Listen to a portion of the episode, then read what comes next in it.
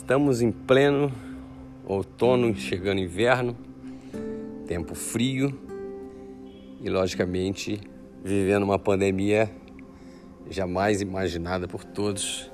Então, é uma grande oportunidade para a gente falar rapidamente sobre infecção viral. E hoje, as dicas hoje são em relação à bronquiolite viral aguda, que é um quadro respiratório basicamente uma inflamação de vias aéreas baixas, especificamente em bronquíolos, e acomete o lactente com um pico de incidência entre 2 e 6 meses. O agente etiológico principal é o vírus essencial respiratório, o qual não temos prevenção com vacina, mas temos hoje um anticorpo monoclonal, que é o palivizumab, que deve ser usado naqueles pacientes que têm alguma situação de base que aumente o risco para infecções mais graves, com complicações, que são aqueles pacientes que nasceram prematuros, os pacientes broncodisplásicos, ou seja, prematuros que evoluíram com doença pulmonar crônica,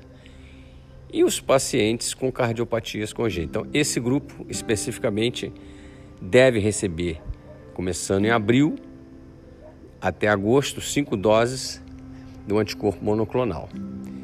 Fora isso, a prevenção são os cuidados que hoje todos estão tomando um pouco mais de consciência quando nós que militamos na área da pediatria, principalmente na, na UTI neonatal, e brigamos tanto pela questão de higienização, lavagem de mão, cuidados com infecção, Hoje, pelo menos, a pandemia está trazendo essa consciência para a população de um modo geral.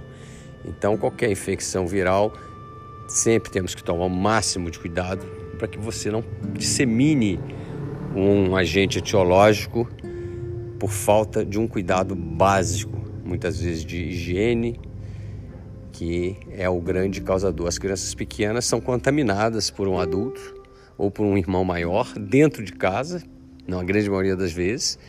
Então, não é o fato de estar em casa, o fato é quem está lidando com aquele paciente é que tem que tomar o devido cuidado de não ser o causador da infecção.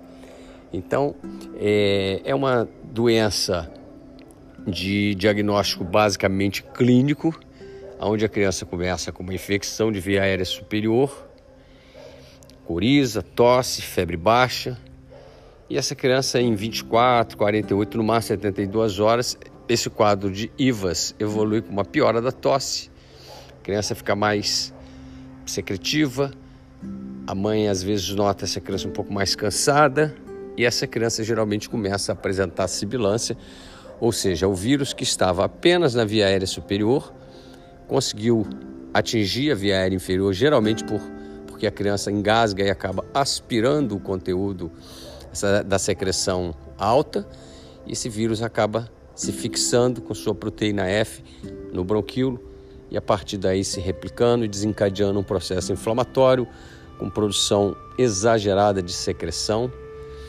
que se junta com restos celulares, com edema de paredes do bronquíolo, gerando um processo de obstrução ou semi-obstrução, que é a base fisiopatológica dessa doença. Ou seja, uma vez que você tem um processo semi-obstrutivo obstrutivo na via aérea inferior, você vai, vamos ter áreas do pulmão que estão sendo ventiladas, ou seja, o ar consegue ultrapassar essa semi-obstrução e tem dificuldade de sair na expiração, gerando áreas de aprisionamento de ar. Em algumas áreas, podemos ter obstrução completa e o ar não consegue chegar no alvéolo e aí favorecendo até a formação de atelectasias. Lembrando que quanto menor a criança, menos circulação colateral ela tem, porque menos poros de Cons e canais de Lambert essa criança tem. Então essa criança evolui, que começou com um quadro de IVAS, evolui com sibilância, tosse. Então, lactente, que teve contato com alguém com quadro viral, que começou com uma infecção de via aérea superior e evoluiu com tactispneia, sibilância, e geralmente é o primeiro quadro dessa criança. Por que isso? Porque se a criança vai vier a ter esses quadros de infecção viral acompanhado de sibilância mais de uma vez, a gente já tem que olhar para essa criança como um lactente sibilante e procurar ver se isso é apenas uma reação às infecções virais. E aí o rinovírus vem ganhando muito espaço. Crianças, principalmente crianças acima de um ano, que, começam a fazer infecção viral com sibilância, muitas vezes o vírus implicado, em primeiro lugar, ainda é o vírus inicial, mas o rinovírus, o rinovírus ganha um espaço maior e muitas vezes essas crianças formam o grupo daquelas crianças, aqueles 50% das crianças que têm bronquiolite, que vão sibilar novamente no futuro. Os exames não ajudam em termos de diagnóstico, apenas diagnóstico etiológico, uma pesquisa é, por imunofluorescência do, do, vírus essencial em secreção nasal, mas não, tem, não temos isso disponível em todos os serviços, na maioria não tem. Então, os, o, os exames laboratoriais, hemograma, eletrólitos, raio-x, eles vão nos orientar naqueles pacientes que têm uma evolução mais grave e que precisam internar. Então, assim, a grande maioria, 95, 97% dessas crianças são atendidas no ambulatório, na emergência e são liberadas para casa, muitas vezes só com orientação de hidratação e orientação dietética. Um percentual pequeno dessas crianças vão precisar internar. Geralmente são crianças que têm um quadro mais comprometimento, crianças que estão precisando de oxigênio, crianças que não estão conseguindo ingerir a sua dieta, geralmente a base de leite, na maioria das vezes, porque são crianças pequenas, é, crianças que o, a, a família muitas vezes é, vai ter dificuldade em avaliar ou em trazer novamente ao hospital. Então, de um modo geral, interna as crianças que têm uma evolução clínica mais grave. Essas crianças, quando internam, sim, pode muitas vezes precisar de uma hidratação venosa, mas sempre que puder a gente tenta manter a via oral, nem que seja com volume reduzido. Esses pacientes, é, em termos de medicação e terapia de suporte, não é um, não existe um consenso na verdade, a terapia de suporte deve ser individualizada. Então, a nebulização com beta-2 agonista melhora um pouco o score clínico em algumas crianças, não muda nada numa grande maioria e pode piorar uma pequena quantidade dessas crianças.